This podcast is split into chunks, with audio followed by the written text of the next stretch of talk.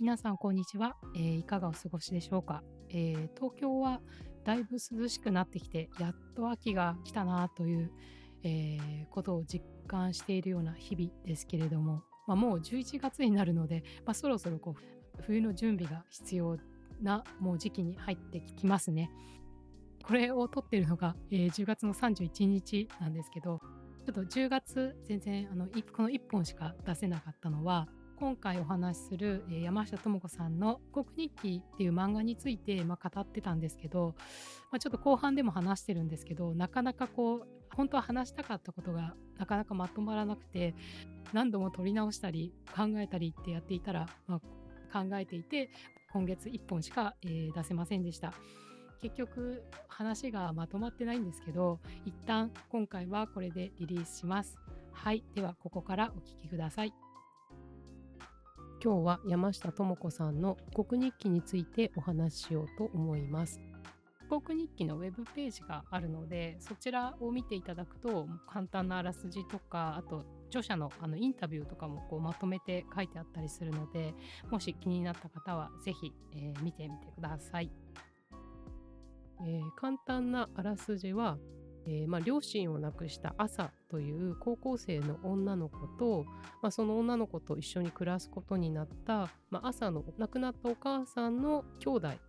いわゆる朝の、まおばさんにあたる人牧雄さん？と、ま朝の暮らしが描かれている漫画なんですけれどもまずめちゃくちゃ驚いたのは、まレズビアンの女の子が、えー、まず出てくるというところですね。全然なんかいわゆる揺り物とか そういう漫画ではなくてこう自然と、えー、まあ、物語の中に出てくる一人の登場人物がレズビアンの女の子で、えー、まあ、すごくそこについて言及されている物語の中ですごくそこに言及されているわけではないけれどもきちんと、えー、その彼女の悩んだりするところとかあとカミングアウトするところとかは丁寧に書かれていて主人公じゃないのにきちんとキャラクターの一人として描かれているところがきっとこう当事者が見たらめちゃくちゃ勇気をもらうんじゃないかなと思いました。まあ、その他にもジュノさんという男なのか女なのか言及されない人が出てきたりでジュノさんについてはあの、まあ、牧雄さんのお仕事の、まあ、同僚という形で出てくるんですけれども、まあ、そんなジュノさんを見た朝がえー、ジュノさんって男なの女なのって牧雄さんに尋ねるシーンがあって、えー、牧雄さんはその朝の質問に対してまあ、ジュノさんはジュノさんだよ。あの人は自分自身でいるために戦っている人だよっていうふうに答えるんですね。で、朝はこういまいち、え、どっちなの？よくわかんないっていう感じで、まあそこでなんかよくわかんないなっていう形でちょっと終わってるんですけど、すごくあの印象的なシーンでした。それから、えー、あと、牧雄さんのお友達に、まあ、恋愛をしないという方が、えー、一人出てきます。で特にそのことについて、すごくこう深く、あのー、掘り下げているわけではないんですけれども、で、ロッカーの中に、まあ、こうバレンタインデーのこう時期に、えー、まあ、高校生の朝はこう自分だけがこうなんか恋愛をしていないような状況に感じて牧雄さんに、まあ、世界中で私だけ恋してないみたいって言ってこう愚痴る時に、まあ、牧雄さんはその恋愛しない自分の友達を思い出して誰でも必ず恋をするわけではないよ。それが不幸なわけでもないって朝に説明すると、まあ、当然というか、まあ、朝は嘘だって言うんだけど、まあ、その嘘じゃないってあの牧雄さんは答えてて、まあ、世の中にはいるの。恋を必要としない人もで私には関係ないじゃんって私は違うしって朝は言うんだけどその答えがすごく良くて京さんがありますよ世界中で自分に関係ないことなんてないし、まあ、少なくともそれが恥ずかしいことでも何でもないって知ることはできるでしょって答えてて高校生のすごく普通の女の子である、まあ、いい意味で普通の女の子である朝は全然何言ってるか分かんないってまあ牧雄さんに言って考えろって言われて、まあその後話は続いていくんですけど、なんかそんなシーンもあったりして、今までこんな風に普通のこのこうストーリーの中にこんな風に自然にいろんななんかセクシャリティの人とかあとセクシャリティがどうなのかわからないけれどもこういろんな人たちがこう出てきて話しているっていうのがなんか日本の漫画では私的にはこうこうこういうなんかレズビアンのなんか恋愛ものとかじゃなくて、えー、こういうストーリーの中に自然に出てくるっていう形ではすごくあなんか初めてなぐらいの漫画なんじゃないかなと思って大変新鮮にいちいち感動しながら結構何回ももう読み直しています。その他にも人間と人間同士のこう分かり合えなさとか、えーとまあ、人間がある、まあ、集団の中でその土俵に乗りたくない乗れないでそこからはみ出る怖さ弱さそれをこう受け入れることって大変だけど強さにつながっていくんだろうなそういうことが書かれてて読んでてこうめちゃくちゃ勇気をもらいました。この漫画がこうすごく人気になってあの、まあ、今度映画化されるということなのでこういう漫画がこう社会に受け入れられたりやっぱり人気になるってすごくなんか嬉しいなと思いました。こういうのを共感する人が多いっていうのは社会が変わってきてるんだなって思う思えることの一つだし思えるし、えーと、こうやって普通の漫画って言ったらあれなんですけどそういわゆるゆり物とかなんかレズビアンの恋愛ものじゃないものにそういう同性愛者のキャラクターが出てきてきちんと幸せになっているっていうあの書かれ方がする漫画がこう大衆にちゃんと受け入れられるこう土壌ができてきてるんだなと思ってこういつもこう日本の漫画とか日本の小説の中に出てくるこう同性愛者とかのこう表現が私はあんまり好きじゃなかった。なくて結構こう海外のドラマとか海外の小説とかそういう中でこうきちんと人として書かれている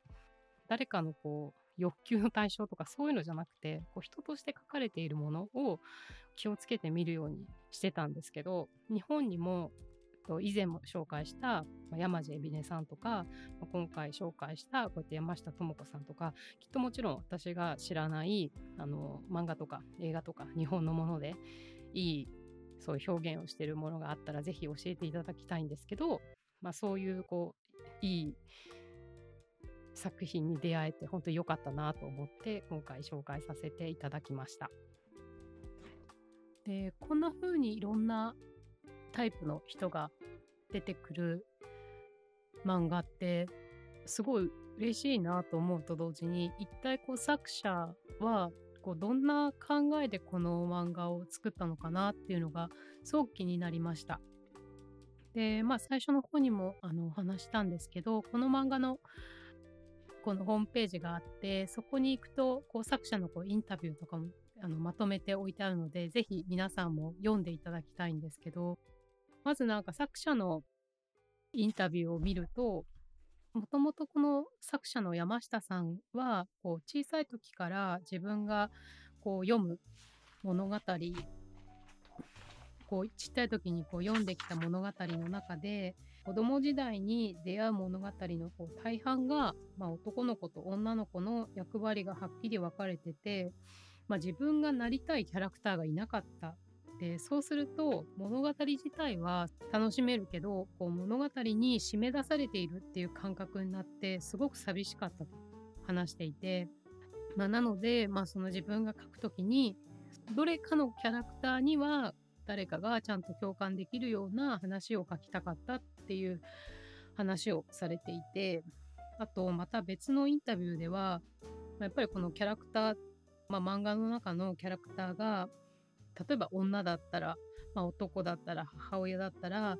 まあ、会社員だったら、まあ、普通読者はこういうふうに行動するって想像するだろうなっていうふうな行動をキャラクターに取らせないように想像しがちなことはなるべく外して書こうと思ってっていうことを話していましてだからこそ読んでいるとステレオタイプな考え方とかステレオタイプな反応したり行動する人がいないんだなと思ってそれがすごく私のようなこうマイノリティ性のある人間が読んでも共感ができたりやっぱりそういう感じで本当の意味でのステレオタイプの人を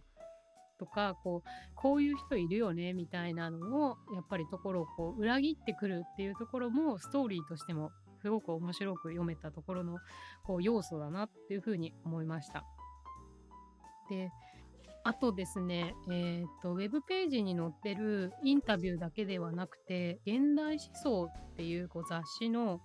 まあ、フェミニズムの現在って言ってこれ2年ぐらい前の本なんですけどその本で「フェミニズムの現在」という総特集の中の一つのえインタビューとして、えーと、私たちを締め出さない物語という形で岩川ありささんっていう方にインタビューを受けています。でこれもすごく読み応えがあって面白かったんですけど、その中で作者がすごくいろんな話をしてて本当にこれもあの読んでいただきたいなと思うんですけどその中ですごくいいなと思ったのはこの作者の山下さんが男とか女という枠にきちんとはまれるかというところで自爆自損のような状態になっている人はたくさんいると思いますし本当は大半の人が取りこぼされていると考えた方が正しいのではないかという気もします。例えば女性といっても性的指向みんな一緒かというと違うわけで性別性的指向性自認などあらゆるベクトルが立体的に交差する中の流動的な点として自分を捉えないことには成り立たない。つまり自分自身すら定義できないと思っておいた方ががんじがらめにならないで済むと思うんです。でまあもちろんこの話はこう続いていくので、まあ、ぜひこれ概要欄に、まあ、この本のタイトルと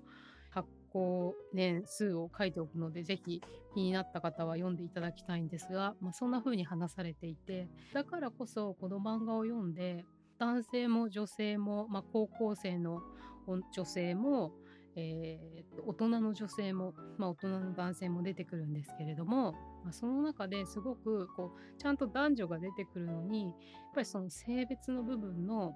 今までの別の本で感じてきた性別の二元性のステレオタイプな思想みたいなものが結構ないなっって嫌な部分が感じなかったり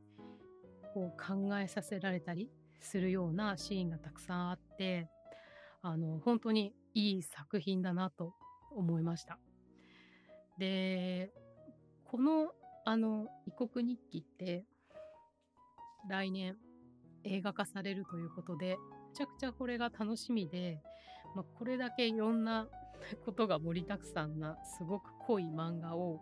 映画にしたらしかもこの日本で映画にすると、まあ、どこがどんな風に削られて映画になるのかなっていうところが逆にこう楽しみでもあってまあそこの中でもし削られる部分があるのだとしたら、まあ、そこがまだまだ社会に受け入れられない部分なのかなっていうことがわかるのかなと思っていて映画と結局漫画が原作の映画って、まあ、全く別のものとして捉えなきゃいけないのでいい意味でも悪い意味でもこう楽しみな映画化になるんじゃないかなと思って、まあ、来年を楽しみにしたいなと思っています。今回この話題をするにあたって本当はこのフェミニズムのこととかをもう少し話したかったんですけどどうにも私のこの知識とかが足りなくてうまく